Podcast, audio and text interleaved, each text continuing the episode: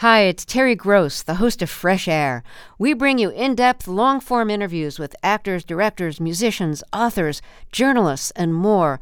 Listen to our Peabody Award winning Fresh Air podcast from WHYY and NPR. Support for the Zest comes from Peoples Gas, delivering clean, efficient, and affordable natural gas for cooking at home with precise temperature control. More at floridasenergy.com. T Pain, obviously being the creative mind that he is, you know, he came to me with some really unusual requests in times. I mean, even the red cup, you know, like that was one of the few requests that came with that song was that it has to be in a red cup. I'm Dalia Colon, and this is The Zest citrus, seafood, Spanish flavor, and Southern charm.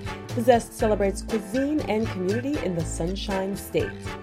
The musician T Pain is a Florida native. The T actually stands for his hometown of Tallahassee. He's also a Grammy winner, auto tune aficionado, NPR Tiny Desk concert giver, and now he's adding another title to his resume author. Today we're chatting with the co author of T Pain's new cocktail cookbook. Grammy winning musician T Pain is known for his musical collaborations. Win, win, win, no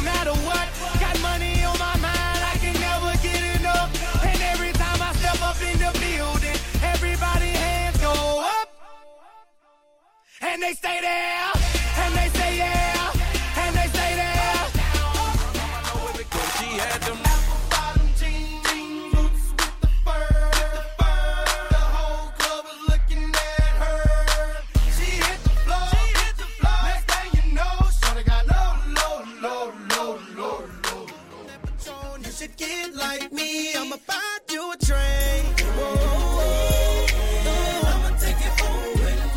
But the Tallahassee native's latest project takes him out of the music studio and into the kitchen.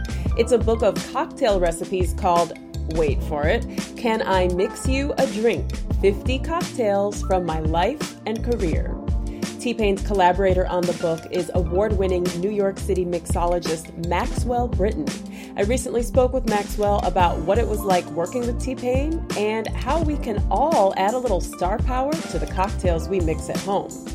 And Zest listeners have a chance to win a copy of the cookbook. We've got three copies to give away.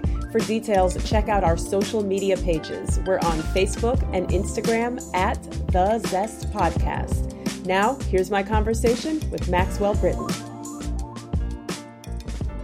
I mean, first of all, it was just an amazing privilege to get to collaborate with him creatively. You know, obviously, he's he's a really amazing musician that everybody has great admiration for. And so, yeah, through um, a mutual publisher friend of ours, I was asked if I would be interested in co-authoring a cocktail book because my background is all in cocktails and spirits and hospitality. And I guess he was looking for someone like me to to co-author the book with him.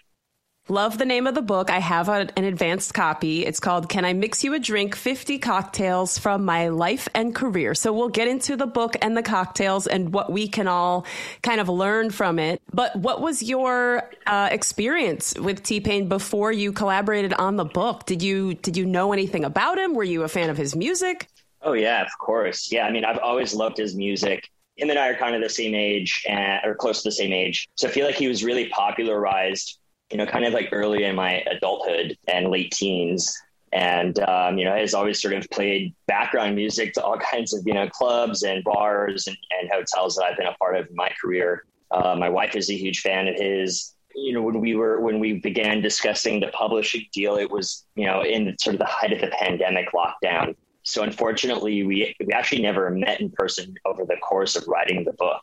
It was a lot of emails and Zoom calls and uh, stuff like that but it was really cool to kind of go through that process regardless and, and really spending time putting pen to paper and then obviously creatively going through you know all of the songs and you know all of the cocktails that i felt you know would uh, would speak to you know these hit songs that he chose out of his catalog for the book and then we finally met in person like about a month and a half ago for a promo that we were doing for the book but we had not met in person up until then That is wild. I interviewed him Yeah.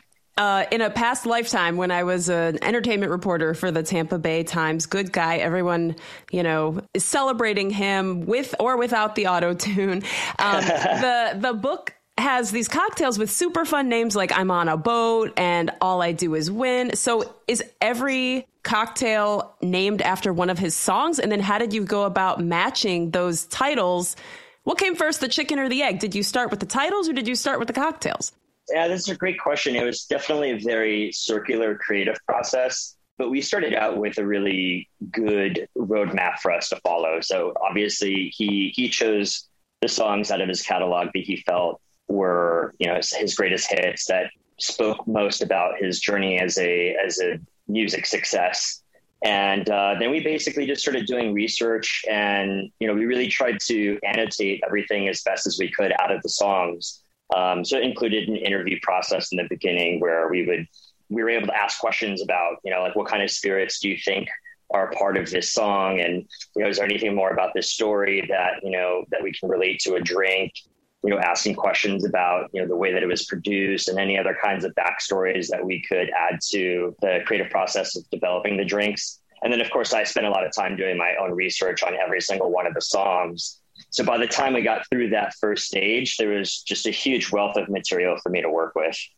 That's awesome. So, for those of us who are not Grammy award winning musicians or professional uh, mixologists, you know, you've, you've got quite a few accolades yourself. How can we go about creating a cocktail that honors the experiences we've had? Because I do think that's a really cool idea. I think of things like a wedding or a birthday where someone might want to serve a signature cocktail. How would they even begin to uh, develop that?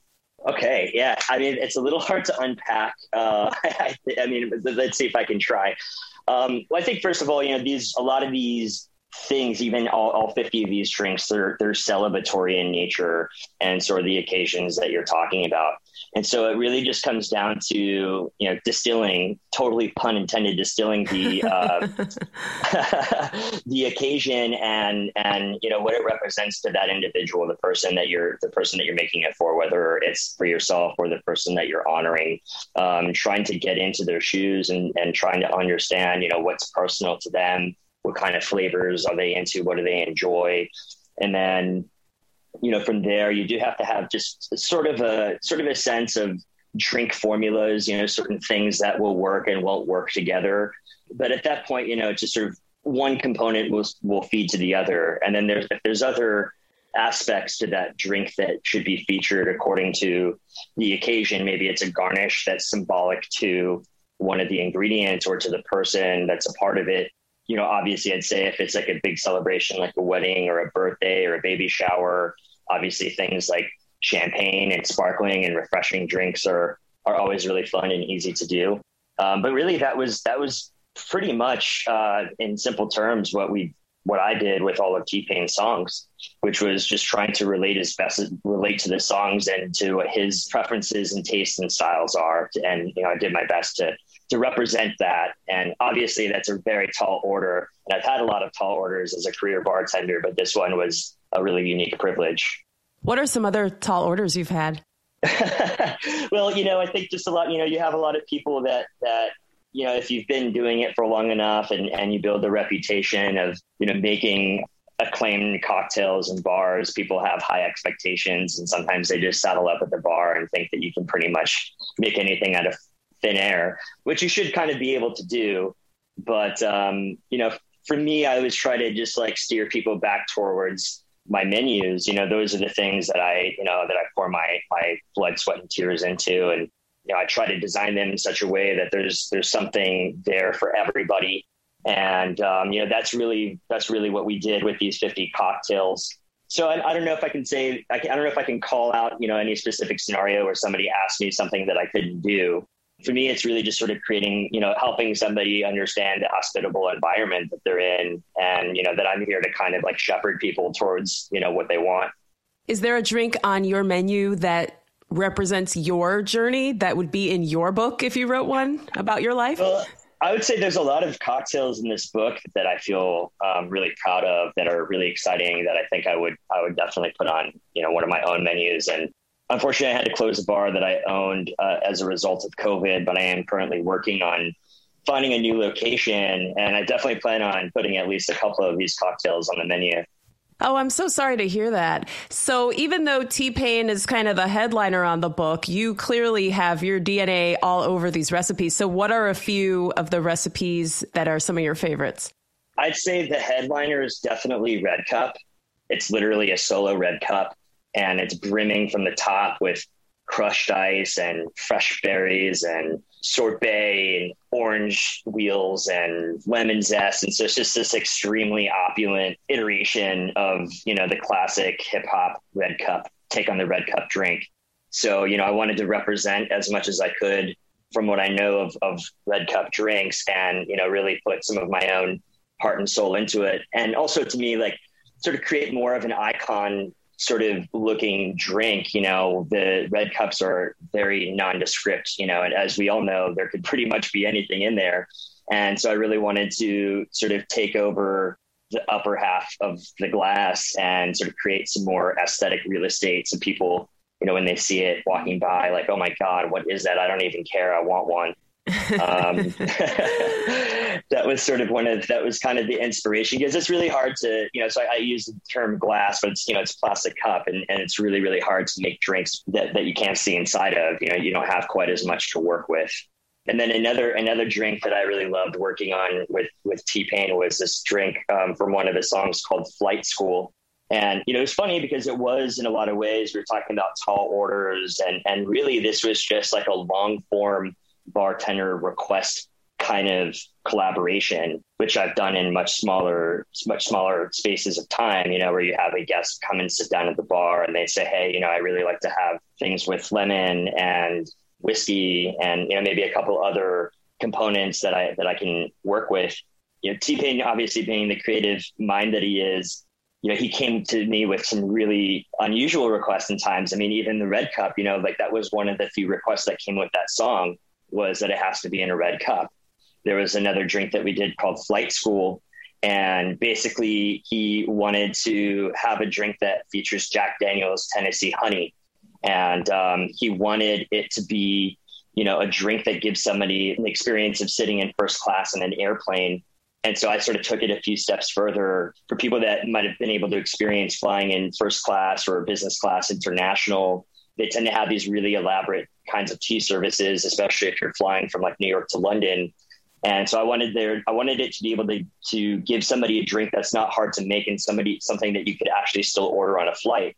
It's a Jack Daniel's Tennessee Honey with uh, English breakfast tea, um, which so it already has a little bit of sweetener in it, and then it just comes with a side of biscuits and a lemon twist, and it just looks really beautiful and it's very simple and it's super tasty drink. Um, so it's sort of like the opposite of the red cup uh, but it really elaborates on all these different experiences that um, that T Pain alludes to in the song and kind of what he wanted people to see. I love the way you're describing these drinks. I have not had the privilege of uh, flying business class or first class on an international flight, but maybe I can drink that and get a little taste of it. What do you think it is about drinks that are a good way to tell stories about our lives? Because I can imagine if you're a big music star, you're flying first class all over the world. I, I, can sort of close my eyes and picture that life for a little bit. Why do you think drinks are such a good vehicle for doing that? Well, it's it's it's sort of that's that's the level playing field. You know, I, I think like I mean, obviously there's certain things that people of, of great means have access to that others don't. But I think we all share the same need for celebration and enjoyment and obviously having a good drink and, and those things don't have to be you know, like a two thousand dollar glass of cognac or anything like that. You know, a lot of a lot of the great drinks that are to be had are are relatively inexpensive, and you know, just with a little extra effort, you know, you can be you can be drinking just as well as anyone. And so to be able to do those things, I think you know, in the last year, a lot of people have had extra time to to sort of hone in on you know certain passions for drink and food. You know, it's just the one thing that we can all share that we all have in common so it's sort of easy to kind of communicate or have relatable experiences when it's something that that we have in common. Do you think that there's anything in common between what you do as a mixologist? Is that what I should call you, a mixologist, or what do you call yourself? Yeah, you can call me that. Call me whatever you like. I, no. I some people, some people, some people, some people call me a professional bartender. Some people call me a mixologist or a beverage professional. Um, I wear a lot of different hats, but this is one of my specialties. So, is there anything in common between being a beverage professional and being a musician? When you were working with T Pain, did you notice any uh, common ground that you shared?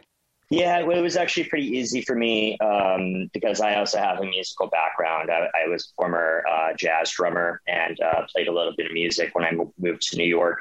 And uh, music has always played a very big role in my life, even throughout like the highest points in my career as a beverage professional. And I was most recently managing partner of the Django at the Roxy Hotel, which is an iconic jazz club in downtown Manhattan.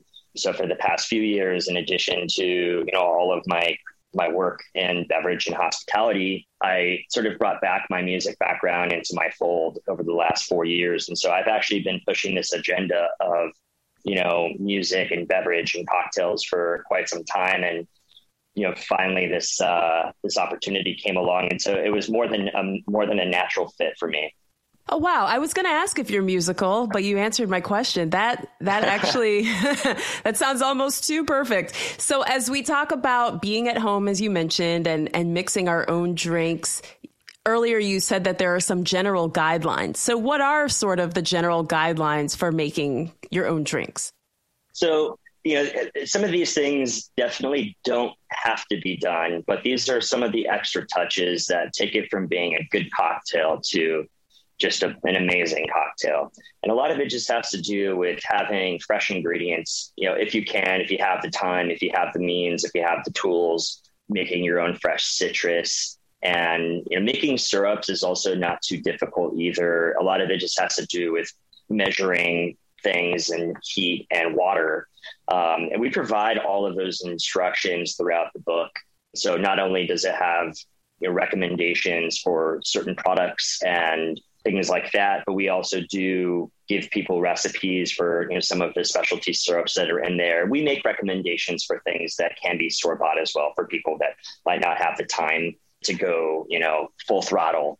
But you know if somebody is really looking to create something truly special, I think it just really comes down to the quality and time you spend on on the ingredients that you have. Yeah, and here in Florida, we're very lucky. We can definitely do fresh citrus and a lot of other fresh ingredients, and I'm sure people can in other parts of the country and parts of the world too. Uh, the book is so funny. Like, yes, yeah, it's useful. It's hilarious. was that you, or was that T Pain, or both?